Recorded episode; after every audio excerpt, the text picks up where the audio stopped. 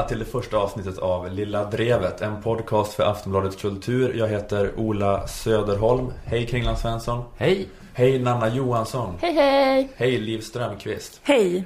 Vi ska göra Lilla Drevet tillsammans. Det stämmer. Känns det okej? Det Ja, känns väl känns bra. jätteroligt. Eh, och det kommer vara en typ politisk satir. Är det det? I ish. Ja. Ja, vi, vi är hyfsat okej med den etiketten. Vi kommer prata om nyheterna och sånt. Eh, och det som vi fick veta precis nu innan vi började spela in här är att eh, Nelson Mandela har avlidit. Är det någon som vill säga något om honom? Jag har ju mitt gamla, det är inte så mycket ett skämt, bara som en sanning. Att eh, han var såklart viktig på många sätt. Och det var jobbigt för honom att sitta instängd så länge. Man kan komma ihåg bara att han blev så himla, himla gammal. Så han lever ju i frihet mycket, mycket längre än en vanlig sydafrikan. För de har så låg medelålder. De var så låg medelålder. Är det här ett sätt för dig att säga glaset som halvfullt? Ja, nu är ju Nelsons glas helt tomt. Men, men under hans liv så var det mer än halvfullt.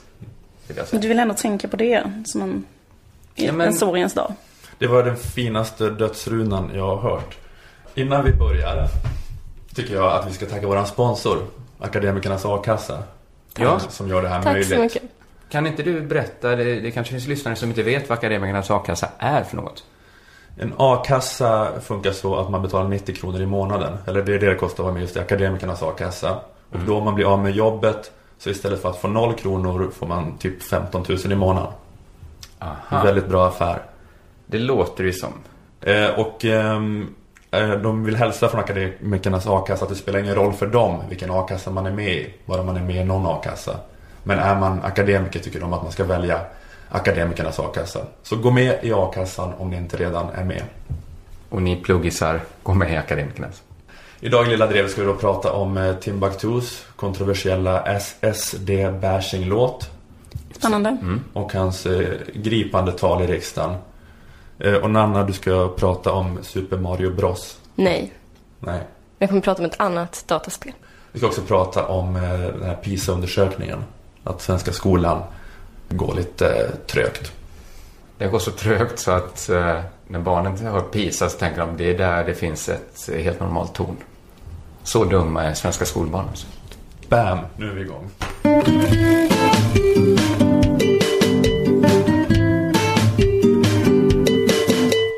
Jag tycker vi kan inleda den här poddprogramserien Lilla Drevet med att lösa problemen i svenska skolan.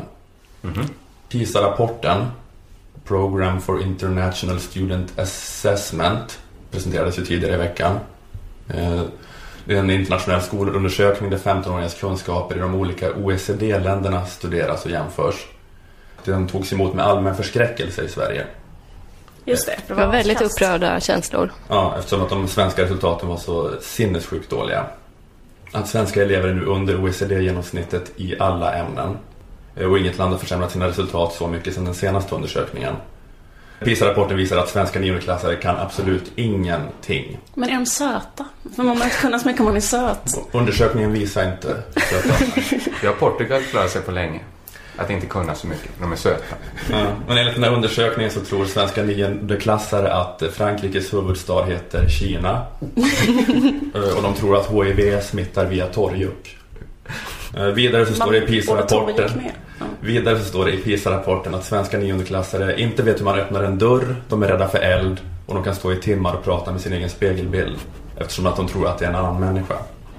De kan inte heller skilja på toalett och bidé. Det låter ju för jävligt. Ja, vissa kan skilja på toalett och bidé. Eh, Men grejen då är nu för tiden på grund av det fria skolvalet eh, så går alla duktiga elever som kan skilja på toalett och bidé på en skola. Jaha, men blir inte de då så fruktansvärt bra? Så att de... Ja, det, jag tror att det, det undersökningen visar att de blir inte heller bättre på att skilja på toalett och bidé. Att, eh, Aha. Då kan de kanske fortsätta vara lika bra. Men då på en annan sämre skola där finns det bara elever som inte kan skilja på toalett och bidé.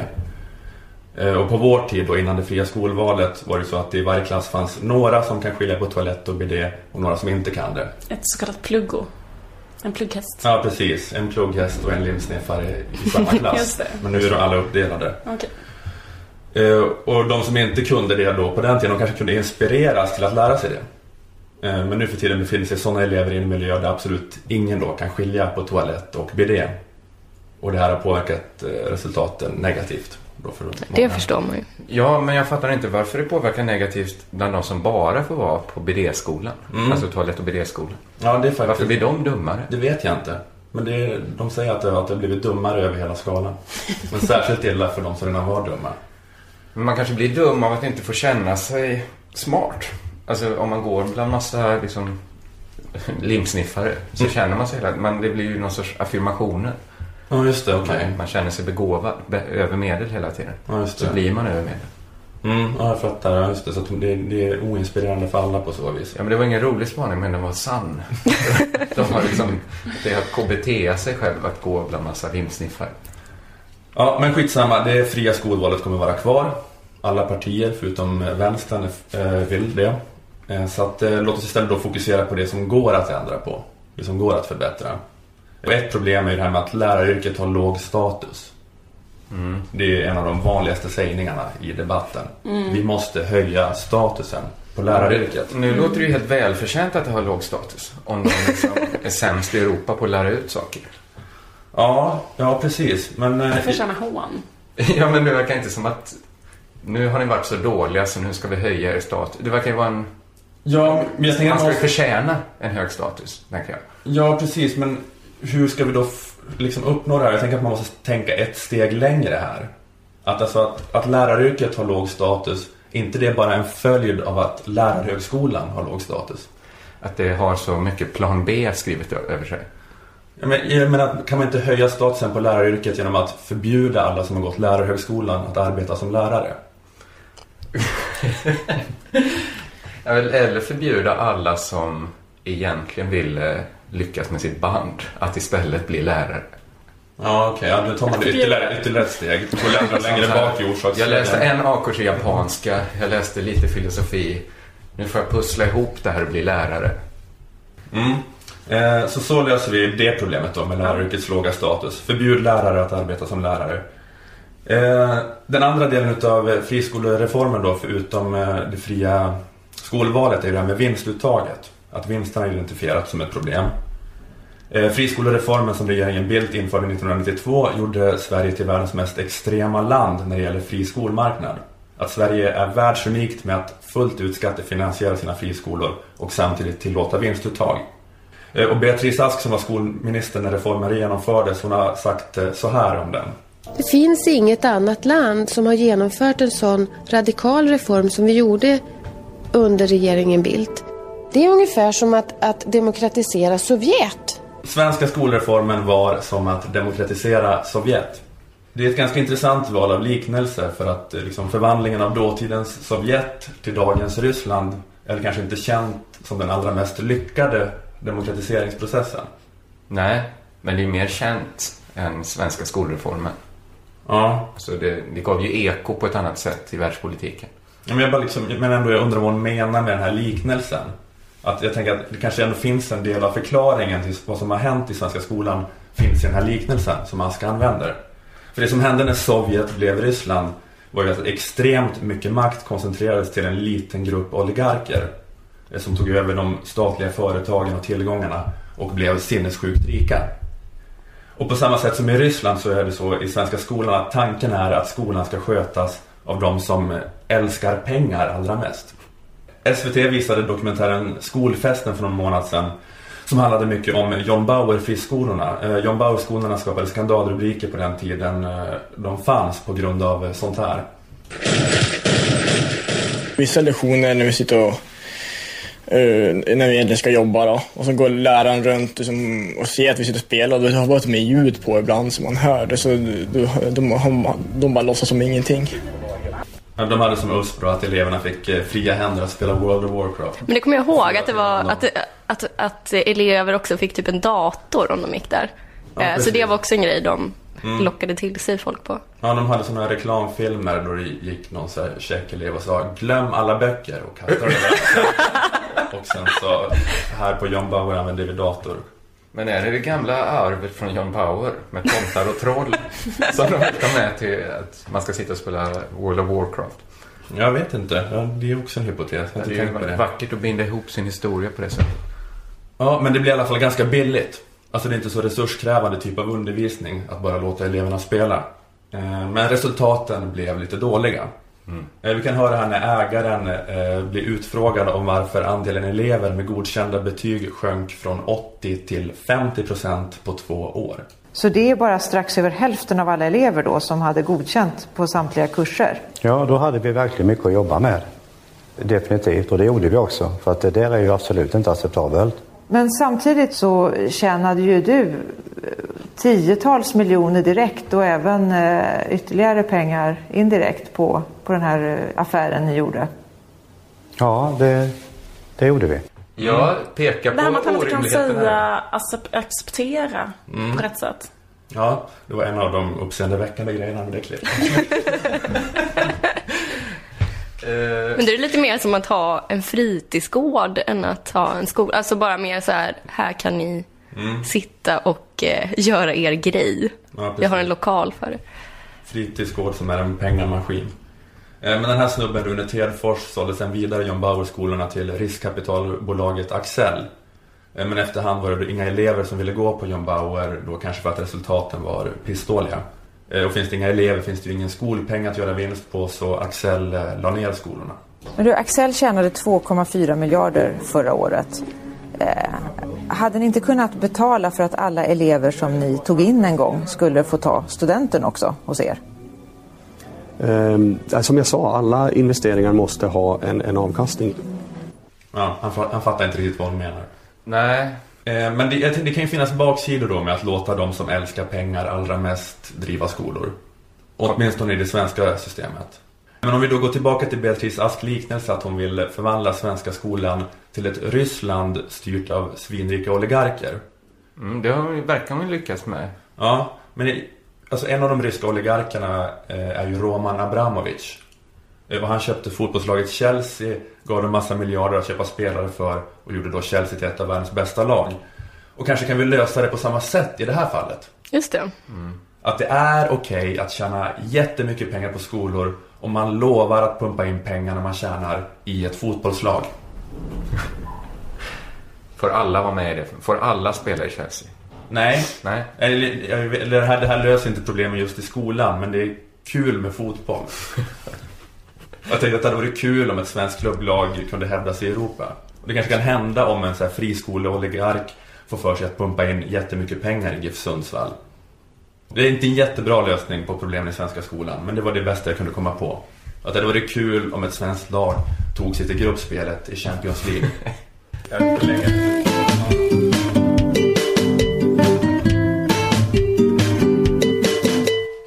Jag har spelat ett dataspel. Vad kul. Ja, det, det har det varit. Men det är ett ganska omoraliskt dataspel eh, som jag tror eh, skulle kunna göra sina spelare alldeles empatilösa och onda. Har det hänt med dig?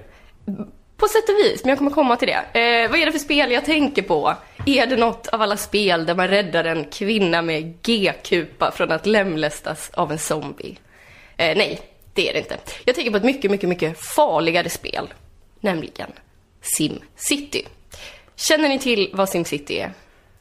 Nej. Nej, eller du har förklarat lite för mig vad det är. Men är det att man bygger städer? Man bygger städer, precis. Eh, man är borgmästare åt en liten stad, eh, drar vägar, bygger skolor, eh, gör zoner för industri och andra grejer. Det låter Man får- supertråkigt. Det är jätteroligt. Man får leva ut sin fantasi om att vara kommunalråd i en Ja, mellansvensk storstad. Ja, men det är som det är i Seinfeld så skojar ju liksom de om att George har det som sin dröm att bli stadsplanerare. Att det är liksom som ett skämt.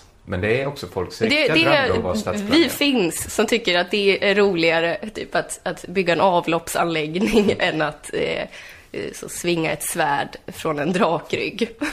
Så det är verkligen ett, ett eh, roligt spel för oss. Eh, där man skapar en liten stad då. Men nu, nu känner sig alla lite på det klara med vad det är för sorts spel.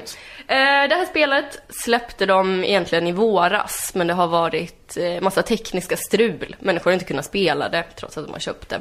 Eh, och så, för man måste vara uppkopplad. Jada jada. Nu funkar allt som det ska och nu har de gått ut med en massiv reklamkampanj. Som ni kanske har sett. Nej. Nej. Är det bara jag? Det kanske riktar så reklam till mig för att de vet att jag Läser gillar det. PC-vännen eller vad är det för tidningar de har? Men är det, är det, du menar att det är reklam utifrån din Google-sökhistorik? Kanske det, kanske det. Ja, go- Googlar avloppssystem. Ja, Men jag googlar faktiskt jättetråkiga grejer, typ katedraler.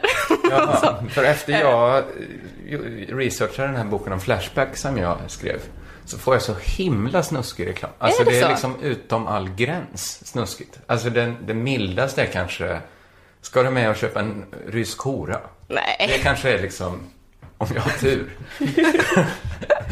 Ska du med? ska du med? Kommer det någon hem till dig och säger det? bra copywriters de anlitar för sånt reklam. Ska du med? Köp med ryskora. Det är bra, det är bra copytext. Ja. Fortsätt, förlåt. Ja. Ja, eh, det här spelet tycker jag då är väldigt, väldigt, väldigt roligt. Eh, men jag är också då väldigt, väldigt orolig för att det är eh, så himla ideologiskt. Man skulle kunna säga att det är en nyliberal våt dröm, eh, SimCity. Det är väldigt, väldigt inriktat på arbete, konsumtion och mycket låga skatter. Fast där, där har ju du chansen när du får bygga din drömstad Ja. att bygga en, en Precis. kommunistisk utopi eller vad det Och gillar. den chansen försökte jag faktiskt ta nu.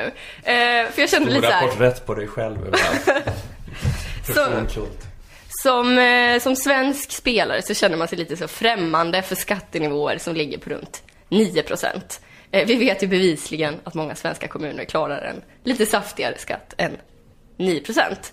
Så jag tänkte att jag skulle testa hur, eh, hur höger SimCity är eh, genom att då spela det med svensk skattepolitik för att se vad som skulle hända. Eh, och för att det inte skulle bli helt jävla locko så spelade jag inte med någon så norrländsk sossekommuns skattesats utan jag tog skatten hos eh, en av de blåaste kommuner vi har, Vellinge. Eh, Vellinge, känt som orten som inte skäms för att sakna hjärta. Ni kommer ihåg för något år sedan. Eh, Det är det tråkiga sättet att säga där friheten är större väl? Eller? Ja, det är ju det. det. Det är väl det de också det är ju det. Men Eh, menar du att de eh, vägrar ta emot någon eh, invandrare, eller? Eh, ja, men flyktingbarn. Flyktingbarn, eh, ja. Det blev st- stora rabalder. Eh, men rasism är ju inte det enda som byggt det stolta varumärket Vellinge. Deras andra grej är ju också det här med att de har Sveriges lägsta kommunalskatt. Visste ni det? Jag visste det. Det har de i alla fall. En skatt på i runda slängar 29 procent. Superlåg skatt för att vara Sverige.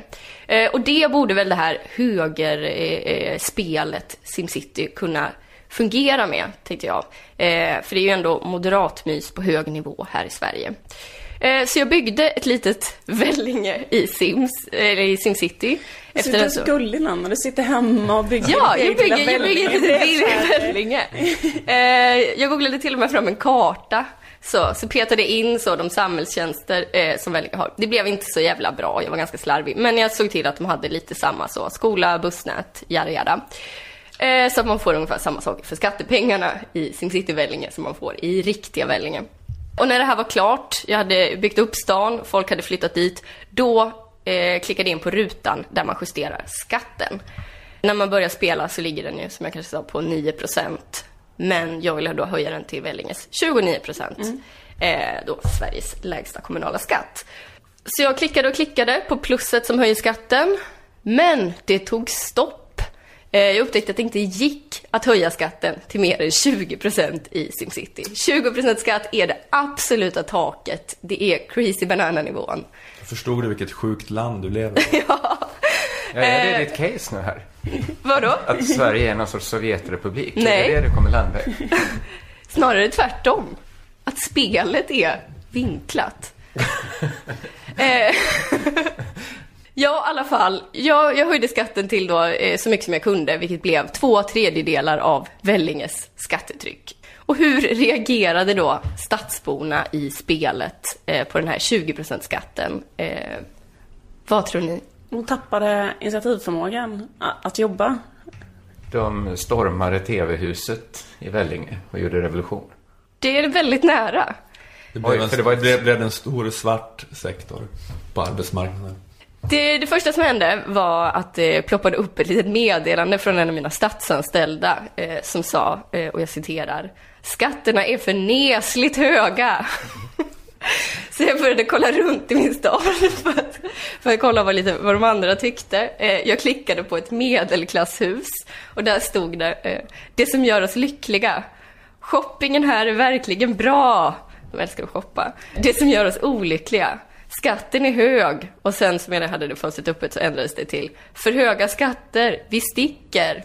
Eh, och sen så blev det då en stor demonstration utanför Vellinges rådhus. Nej. Bostadshusen övergavs och rasade ihop och blev så stora svarta fläckar på kartan. Och när jag klickade på ett av de här övergivna husen så stod det att orsaken då var hög skatt. Eh, och sen såg jag att det dök upp så här dödskallar ovanför husen som symboliserar då att det har varit ett dödsfall. Eh, så mina invånare dog av för hög skatt. De skattades ihjäl i fucking socialistvällinge. Eh, och då så flydde de för livet eh, från den här kommunalskatten på 20 procent. Och så här höll det faktiskt på. Ja, men det enda som är orimligt här är väl att siffrorna är lite fel. Att det skulle inte hända vid 20 procent, men, men det här hade väl hänt i Vellinge om man hade höjt skatterna? För folk där älskar väl låga skatter? Fast de hade väl kanske inte dött. Och nu har de ju lagt skatterna väldigt lågt i spelet. Men hur, hur, hur dör de? Är det bara en sån psykosomatisk reaktion? Att man bara får dåndimpen och dör? Jag vet inte Det är för att de riktigt. svälter ihjäl för deras lön räcker inte till mat. Ja, kanske det. Ja, det är mer det kanske. Om man betalar? Nej, det är klart. De svälter ihjäl. Men kunde inte du ge dem då socialbidrag? Nu när du drog in så oerhört mycket skattepengar. Finns ingen sån funktion. Okej. Eh, ja, men i alla fall. Eh, så här höll det på. Är det plastskatt? Stat dog. Nej, man kan faktiskt justera. Men eh, då är det också så i spelet att det optimala då är att ha liksom en, en eh, omvänd progressiv skatt. Alltså lägre för de rika och eh, högre för de fattiga. Det är det, liksom det optimala i spelet. Jo. Eh, men i alla fall, stan eh, blev någon slags eh, spökstad. Jag hade jättelite invånare kvar. Eh, så tänkte jag att nu är jag trött på det här. Så jag skickade in en jätteödla som bara fick trampa runt där och, och, och krossa allt. Men det Var den, här, var den här jätteödlan åtta ensamkommande flyktingbarn som fick trampa runt på deras golfbanor? Skita på greenen. Men nu ska jag säga en sak kring det. Intressanta var att till och med då, när den här ödlan gick och tuggade i sig st- gymnasieskolan, till och med då var invånarnas högsta oro. Skatterna tar koll på oss. Eh, Så det är en liten fingervisning om hur skattefientligt eh, spelet SimCity är. Och då kan man ju invända att det bara är ett spel. Men jag tycker att det är lite för farliga lärdomar man får med sig av det här spelet. Till exempel då att eh, skatt dödar, eh, även med ganska låga Men, nivåer. att, men jätteödlan kanske ändå på något vis signalerar att man ska tolka det som realism. Alltså, då, kan man, då kan man ta procentsatserna på skatten med en nypa salt också. Ja, men det intressanta är att jag märker till och med på mitt eget spelande. Jag försöker ändå, har ändå försökt spela det här eh, ur någon slags vänster, med någon slags vänsterstrategi.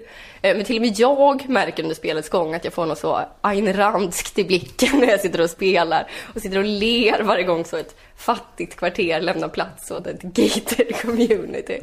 Eh, det, det är faktiskt ganska eh, eh, obehagligt, eh, det här. Man värnar väldigt mycket om sina höginkomsttagare. Och om mina vackra höginkomsttagare. Har ni tillräckligt med butiker att shoppa i? Mår ni bra? Och så vidare. Eh, och då undrar jag om en människa som är eh, ganska vänster, som jag, blir så här Eller är påverkad det av verkligen spel. det? Inte när jag spelar. Du skulle väl kunna fråga det. Jag kan, men det är väl ett, antingen frågar du är det fel på spelet? Eller så får du, måste Fast du väl om fråga. du måste spela det på det här sättet för att inte staden ska ruineras. Man måste inte spela det. Nej, det måste man inte. Men det är ju många som gör det. Botox Cosmetic, botulinum toxin A, FDA approved for over 20 years. So, talk to your specialist to see if Botox Cosmetic is right for you. For full prescribing information, including boxed warning, visit BotoxCosmetic.com or call 877-351-0300. Remember to ask for Botox Cosmetic by name. To see for yourself and learn more, visit BotoxCosmetic.com. That's BotoxCosmetic.com. Absolut. Även om ni inte spelade så är det många miljoner världen över som spelar det här Men har, spelet men har, du just kanske nu. fått, har du fått en bättre förståelse för ekonomi nu då? Att du förstår vikten av tillväxt för att få hjulen att snurra? För Nej. att värna om dina höginkomsttagare? Ja, för du skulle ju... Vi byggde ingen så här serietecknarhögskola då. Det, det, så, sådana funktioner finns inte. Nej. Men du känner inte att du har lärt dig något sånt utav det? Jag känner inte att jag har lärt mig någonting annat än eh, att det här spelet är farligt. Jag är rädd för att folk ska spela det här spelet på valdagen. och gå till valurnorna och leta efter ett parti som står till höger om Moderaterna. det, är, eh, det är risker jag ser med det här spelet. Eh, jag tycker att det är farligt. Jag får säga bara tack för den här varningen.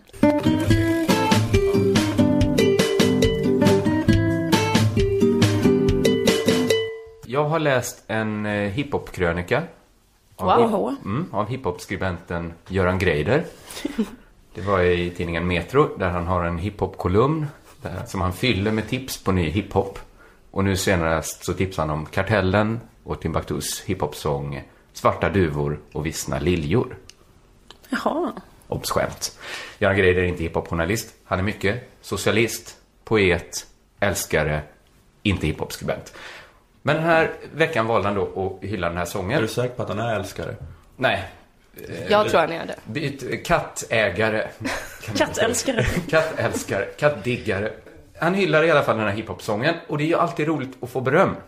Men att få sin hiphop-sång hyllad av Göran Greider är kanske också lite en varning. Lite som en högstadieelev som är tuff enligt mamma.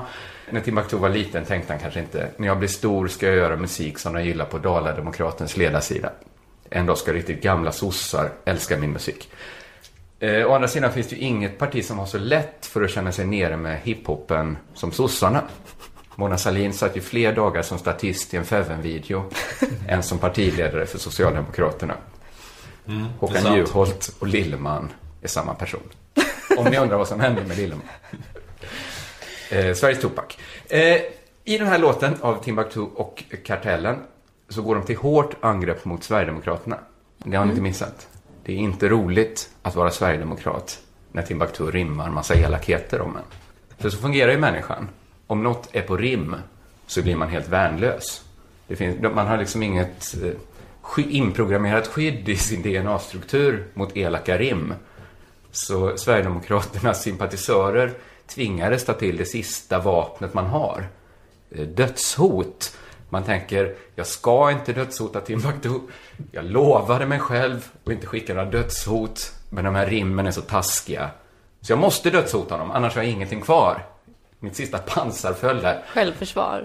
Ja, och även i riksdagen kände man att den här sången kanske blev lite för stark då. Moderaterna Per Westerberg och eh, Jan Eriksson, folkpartisten Johan Persson kände vi vill inte vara nära någon som använder ett så kraftfullt bildspråk som Timbuktu. Så de var inte med eh, när Timbuktu fick pris för sina antirasistiska handlingar. Och Jan Eriksson förklarar sitt beslut så här. Jag tycker det är en obehaglig politisk retorik att sjunga om att dunka folkvalda politiker gula och blå. Det är inte så fräscht, tycker jag. Det är inte så fräscht. Det är inte så fräscht, tycker jag. Och jag så här då utläser som moderaten Jan Eriksson. Eh, Men tänker då att dunka är alltså, alltså sexuellt? Dunka på någon? Ja, för det var en uh, one hit wonder för några år sedan. Frida eller vad hon hette. Just det. Dunka med Det- gul och blå. Det är möjligt att han tyckte att det hade varit ofräscht då om Timbuktu hade så hårt. Så han är homofob, att han, eh, då den här moderaten, är det det? Antingen är han homofob eller Att, så eh, är han verkligen, verkligen emot våld. Att Timbuktu får inte sjunga att han vill älska med Jimmy rått och romantiskt. Nej, det kan vara så.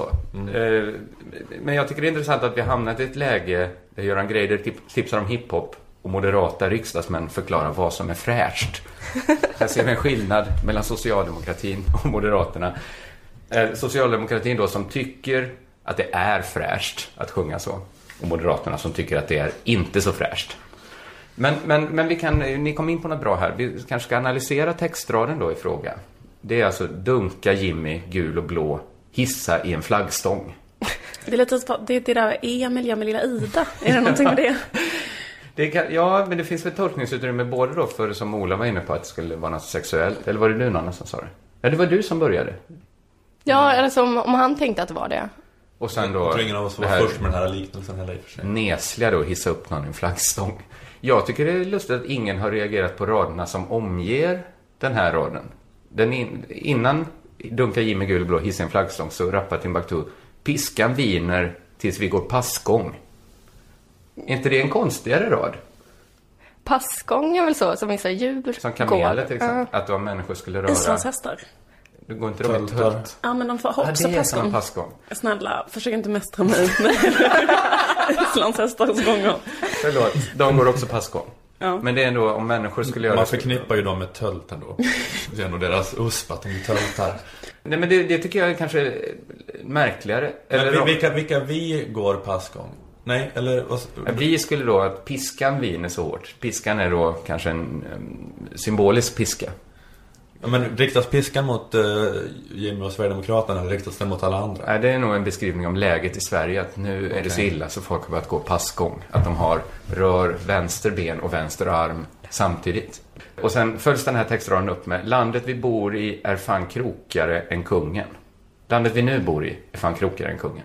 Det är också en konstig rad. betyder det? Det är att man får tänka dig något Ni riktigt- vet kungen, krokig. Tänk något krokigt.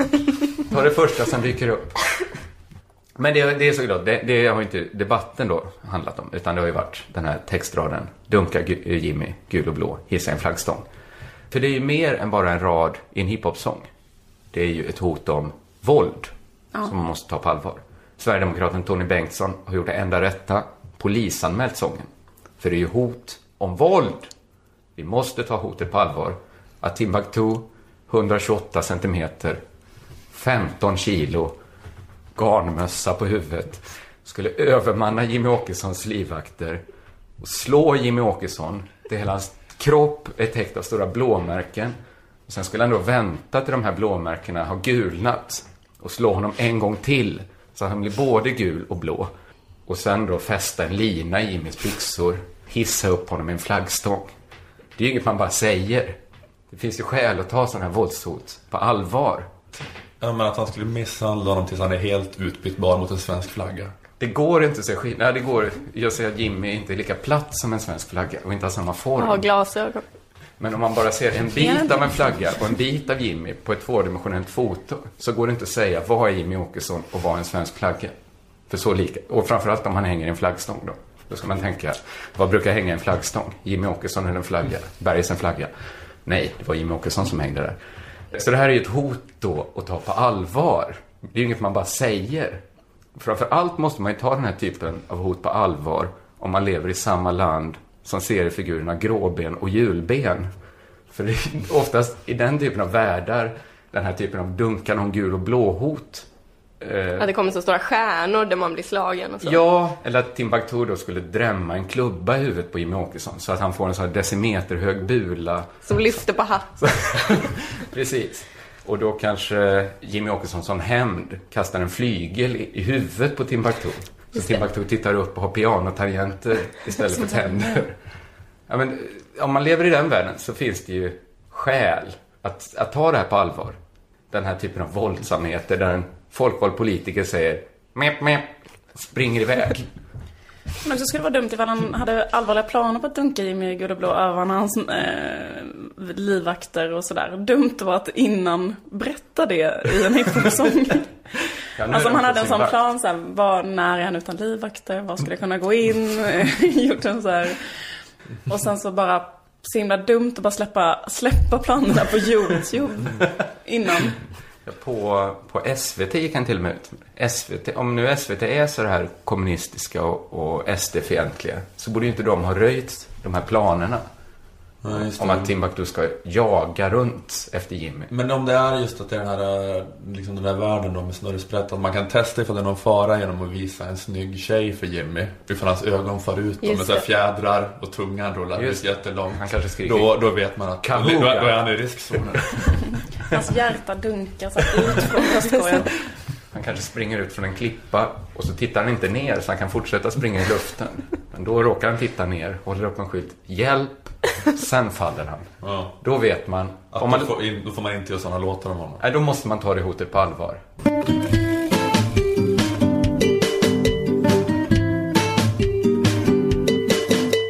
Timbuktu höll ju tal i riksdagen när han eh, tackade för det här priset som han fick. Det priset du pratade om lite grann också. Mm. Det 5 i 12-priset. Och många människor blev väldigt så här, rörda och glada av det här talet. Och det är också väldigt många människor som har delat det på nätet. Har ni Ja, jag, har snappat upp det. Ja. Jag har inte haft hört något internet så jag har inte kunnat eh, lyssna på det. Ja, det har varit en otrolig glädje folk har um, uttryckt och känt inför det här. Men jag känner bara att jag blir så fruktansvärt deprimerad av det här talet.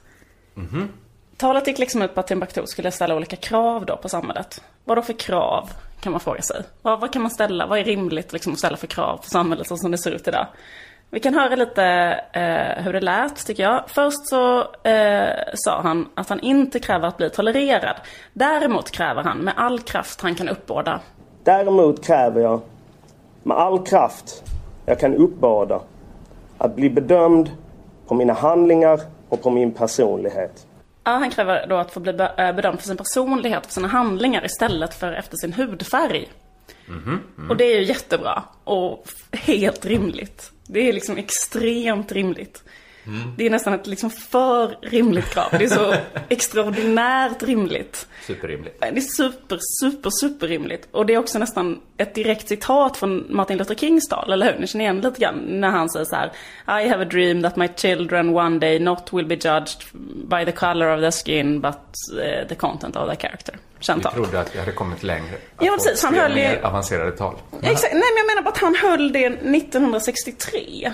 Alltså det här är ju säkert fortfarande aktuellt såklart att liksom folk blir bedömda för sin hudfärg. Men jag bara känner att, alltså att det politiska samtalet det här talet hölls ju då eh, mot bakgrund av USAs raslager.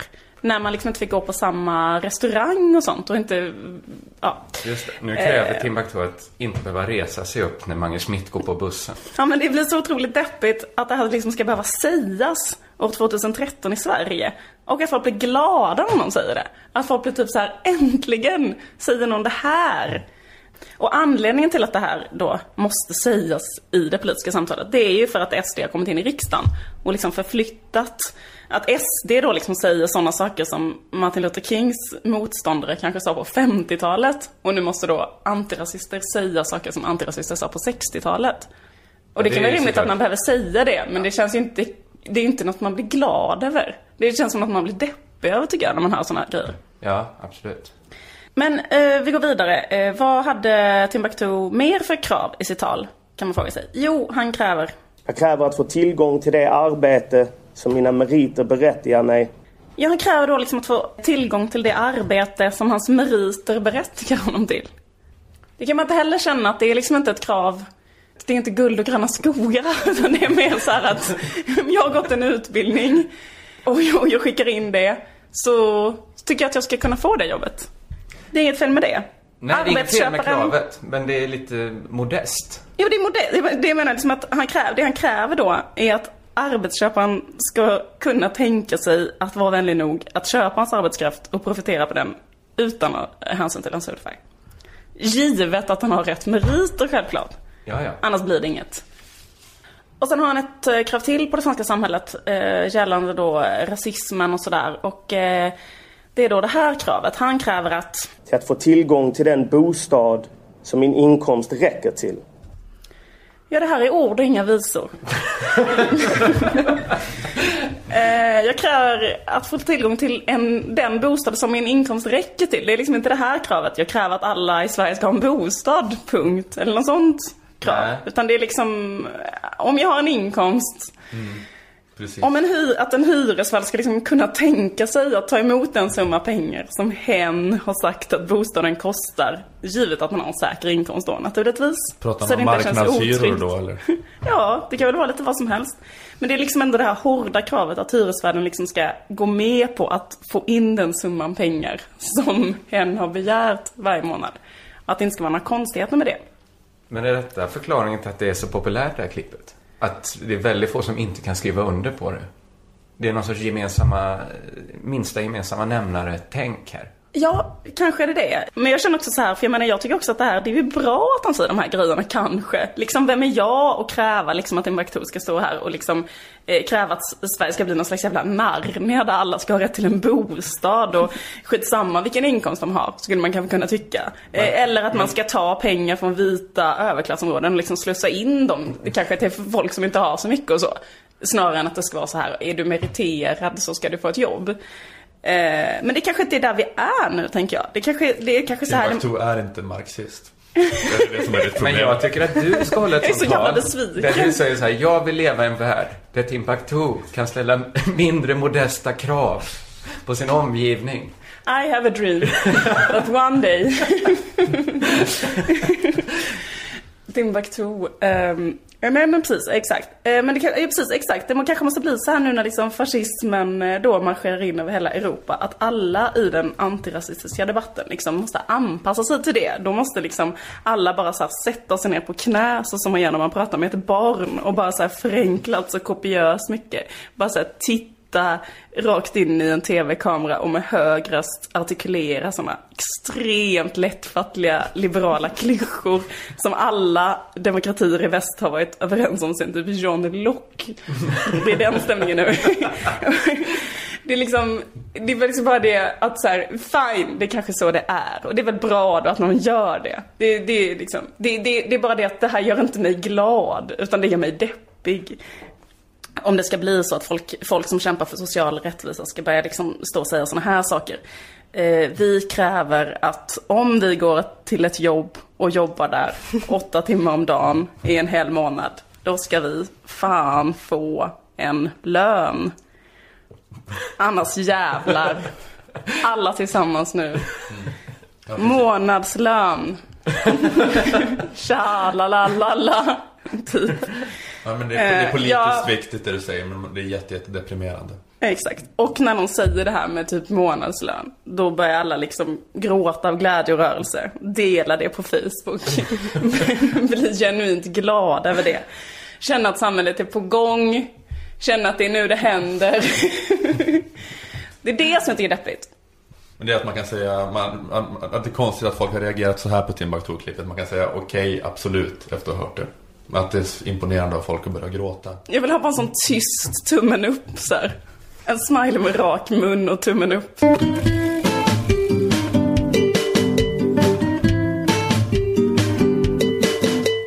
Okej, det var första avsnittet av Lilla Drevet. Vad tyckte ni? Svårt att säga. Två av fem. Klart godkänt. Det är knappt godkänt. Ja, det är Men knappt godkänt. Godkänt är det. Tack så mycket till vår sponsor Akademikernas A-kassa som har gjort det här möjligt. Eh, Jag tänker att vi också skulle säga tack till Kristoffer Triumf. Ja. Som har varit väldigt hjälpsam eh, och hjälpt oss att starta upp den här podden. Så ni kan kolla in eh, hans podd Värvet om ni mot förmodan inte har hört talas om den. Vi hörs igen nästa lördag. Det här var en podcast för Aftonbladet Kultur. Tack så mycket Kringlan, Liv och Nanna. Tack Tack själv. Tack, tack.